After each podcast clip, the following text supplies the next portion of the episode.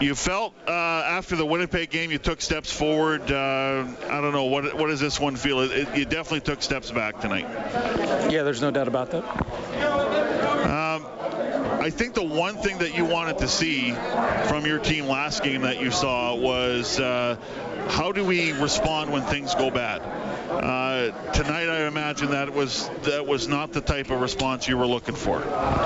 No, it wasn't, and. Um, you know, they beat us up physically uh, up front. You know, defensively they ran the ball uh, way too much. Too many, too, too many explosive plays. We talked about trying to limit those defensively. We weren't able to do that, and um, slow start offensively again.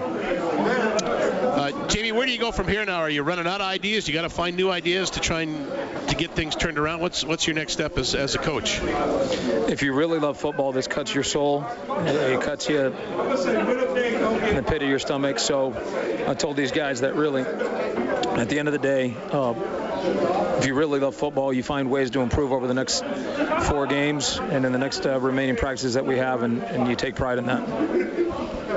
All right, Jamie, appreciate your time. Thank, Thank you. you.